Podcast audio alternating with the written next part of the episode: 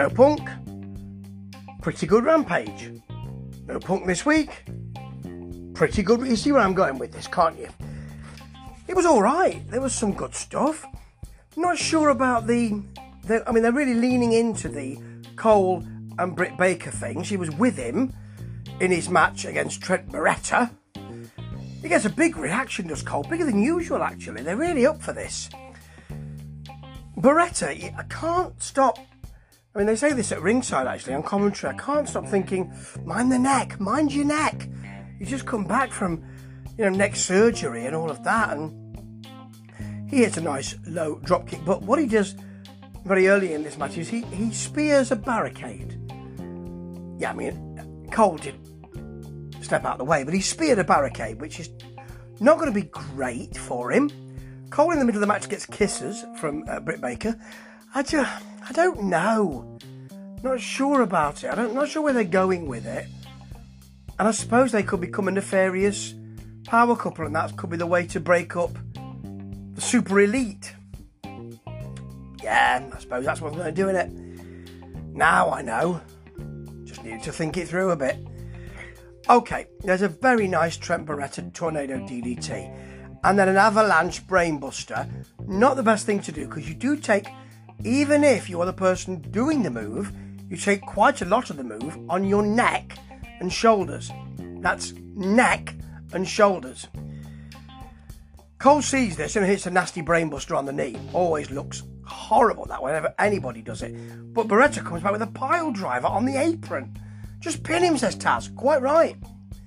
Cole, though, hits a Canadian destroyer for a long two, not the Panama Sunrise. Slightly different and a bit a bit colder. And then you've got he goes for it again, but it's countered by a Trent Beretta package pile driver, and then everybody gets involved. You know, Baker can fight with Statlander, and the rest of the blokes can start fighting, and it's usual. Low blow, leg lariat, which is quite nice because it it feeds into the neck issue for the pin. That was a great match to start, to be honest. Really good. What comes next makes me angry because Shawn Spears is being bigged up now because he's fighting CM Punk on Dynamite. I mean, I don't know why they keep insisting on giving Punk matches. You know, he's not great in the ring. Maybe he used to be. I mean, I remember in ROH and he was. Maybe he used to be in WWE. He isn't now. I don't think he's really improving that much. And Spears is a forgotten figure, which makes me wonder why they would bring in Andrew Everett, who is doing so well in independent federations like Deadlock Pro, that looks a million dollars. He's really well thought of, and he gets jobbed out, hit with the, with, Death Valley driver or C4, whichever you want to call it, in five minutes. He's shown a bit of athleticism around the ring post, but really, he's jobbed out. And that's terrible. And what? For Spears, who tells us, I'm the guy you never see coming. Well, no, you won't because we're not bothered about you. We don't see you coming because we're not regarding you at all. So I suppose you're right. He mentions Wardlow, who's in the ring with him, the crowd cheer. And you've jobbed out Andrew Everett, who's a great fighter and just as good as you, Spears, and probably with more charisma. I'm not, this is not against you, Shawn, because I want you to work well as well. It's just that AEW management and bookers have jobbed out a great wrestler just so you can have your moment in the sun.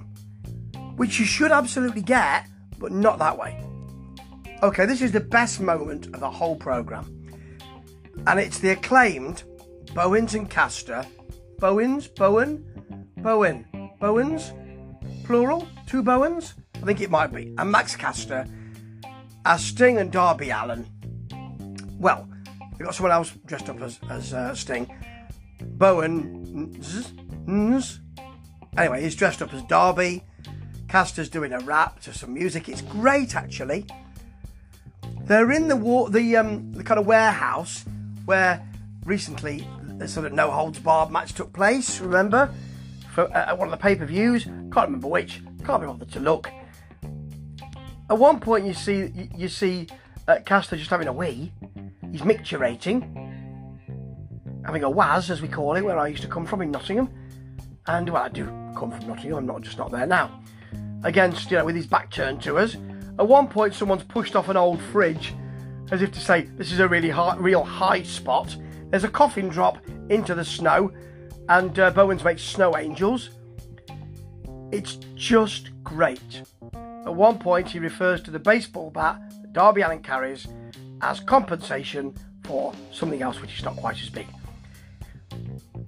It's just great. And that they don't mention it and go straight into a women's trios match is such a shame. It's Statlander and Hirsch and Red Velvet versus Nyla Rose, Penelope Ford, and the Bunny. And it's all right. Rose, you know, is is is, is, is, is big and strong and handles Hirsch. Ford hits a hamstring back elbow, hand spring, not a hamstring back elbow, a hamstring back elbow. Be quite frightening, I suppose. Anyway, handspring back elbow. There's a massive Nyla Rose choke slam on Red Velvet. Just, just stay down. No, she kicks out.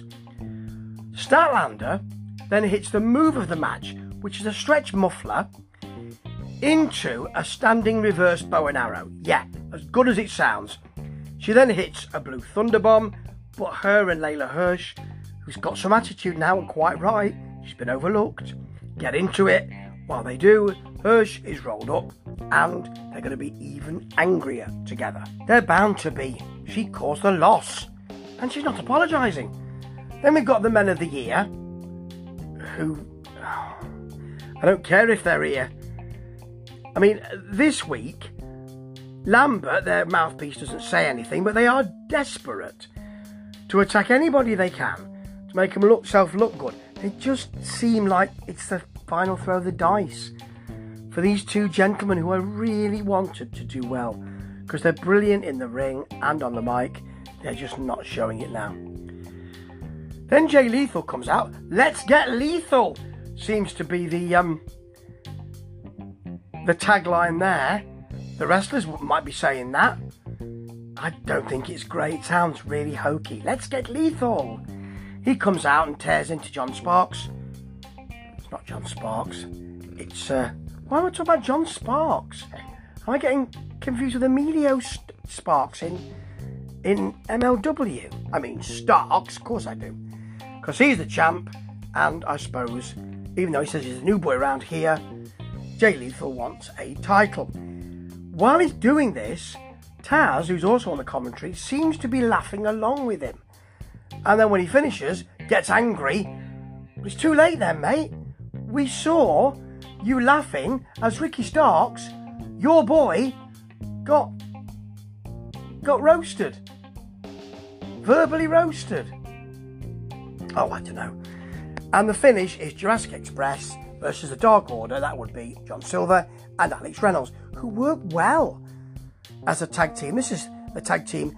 Oh, oh, oh, oh, tag team championships because they've won the tag team championships. Doesn't look like they can go any further with it. They're just not getting any any more popular because they were already popular. You see. Jericho keeps telling us they're the tag champs. Well, we know that because they've got the belts there, you see. Yeah, there are some nice moves in this, and it becomes better than it starts out. For instance, Jungle Boy is held by Silver on the outside in a vertical suplex position for Reynolds to dive through. Luchasaurus does the choke slam on one and then thrown onto the other spot that he likes to do, which is great. And then there's a really odd spot when they're all on the on the, the, the, the top turnbuckle. They, they they they tease not doing it twice, and then they do it. It's a tower, Tower of Doom, four people.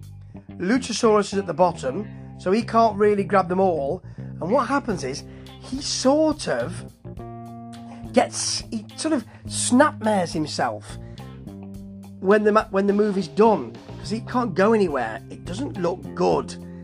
Then there is a superb move. It is the Dark Order. It's it, it gets a 2.9 count, and so it should. It's a punch into an enziguri, into a cutter, into a suplex, into the pin. These two are working, as Roddy Piper once said, well oiled. Really well done. That's a beautiful, beautiful move. And I would have preferred it if they'd have got the pin. But Lucha Express get the pin with a bad assisted cutter. It looked sloppy. It really did. And this match was okay. And this program itself was okay. And I still wonder why we have to do it when we've got dynamite. But that first match was superb. I'm still cheesed off that Everett got jobbed out. The Bowens and Caster thing was just wonderful. Trios match was okay, not not great action, but Statlander is innovative and that's brilliant. Jay Lethal, it's only a few weeks, surely until he's lost in the shuffle. And the main event was alright. It's a solid seven, maybe a six and a half, and they still have some problems with the hokey wrestling stuff. I'll still watching. I'll still watching. I'll still continue watching. I must be tired. But I'm rapidly running out of interest. Ta ta.